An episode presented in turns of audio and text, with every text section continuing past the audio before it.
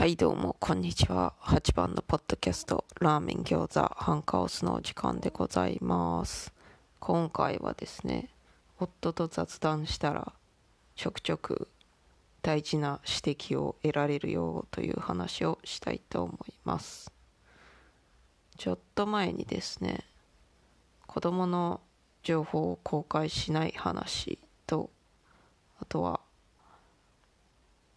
他人の外見を褒めるのがもやっとする話みたいなことを公開したんですけども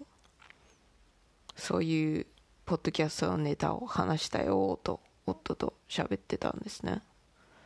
それでまず他人の情報を公開しない話に対してのコメントで同じポッドキャスト仲間の、まあ、樋口塾の方なんですけども束の間さんという方がそれは旦那さんにも情報を公開する時了承を得てるんですか？みたいなこと言われたんですね。それでそういえば私子供の情報にはめっちゃ注目してるけど夫の情報について了承を得てないなと思ったんですね。ただ幸いなことに夫に関する情報はそんなにたくさんこのポッドキャスト上でも出してないと思うんですよね。ただ思い当たる節がそういえばリバー・フェニックスになこになことを言ってしまったなということでそしたらとりあえずそれ言ってしまったけど大丈夫ですか？と了承を得んなんなと思いましてとりあえず聞いてみましたよ。それで大丈夫でした。よかったですね。はいそれはいいんですけども。子供の情報を公開する話にあたって住所を公開することの一番ありがちなリスク私見落としておりました。住所公開というか公開する人はあんまいないと思いますけど住所に関連する情報をうっかり出してしまうっていうのはまあ結構あるんじゃないですかね。ポッドキャストのその回でも言ったかもしれませんが自分の近所の写真を公開するとかね。自分の家の写真とかね。まあまずあの写真写真データには位置情報とかあったりしますんでそれつけたまま公開するのはやめた方がいいと思われます。外してから公開したらいいかと思います。で話戻しまして住所特定された時に最もありがちなリスク。それは炎上した時に自宅に突撃されるかもということですね。それを夫が指摘してくれました。まあ炎上する言うてもなんていうかうっかりやばいことを言ってしまうとか別にやばいこと言ってないのにやばいことと捉えられるみたいな受け手側がそれが勝手にやばいよと思ってしまう。それによって炎上してしまうことがございますね。それで炎上するとね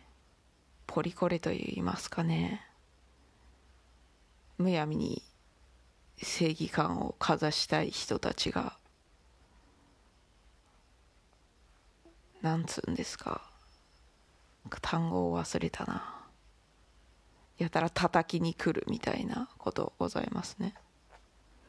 それでそういう人たちが住所を特定してその自宅に嫌がらせを仕掛けたりするわけですね。そういうことがあるかもしれませんのでまあ住所特定してる方住所特定してるじゃないよ。住所公開してるとか住所住所が特定されるかもしれない情報を公開している方はですねそういうリスクもあるんだよということを理解していただけたらいいかと思われます。お次はですね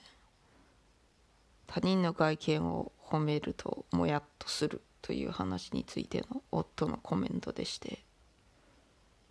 それはですね。まあ外見を褒めるネタにするんじゃなくて褒めるんであればそれはめっちゃ悪いことではないんやけども気をつけんなんのは子供にそれをするか子供の前でそれをするかということだと言っておりました。これなんでかと言いますとその子供自体を褒めたり子供の前で褒めたりするのはまあそれもめっちゃ悪いことではないんですがそうやって褒めることによって外見だけを褒めることによって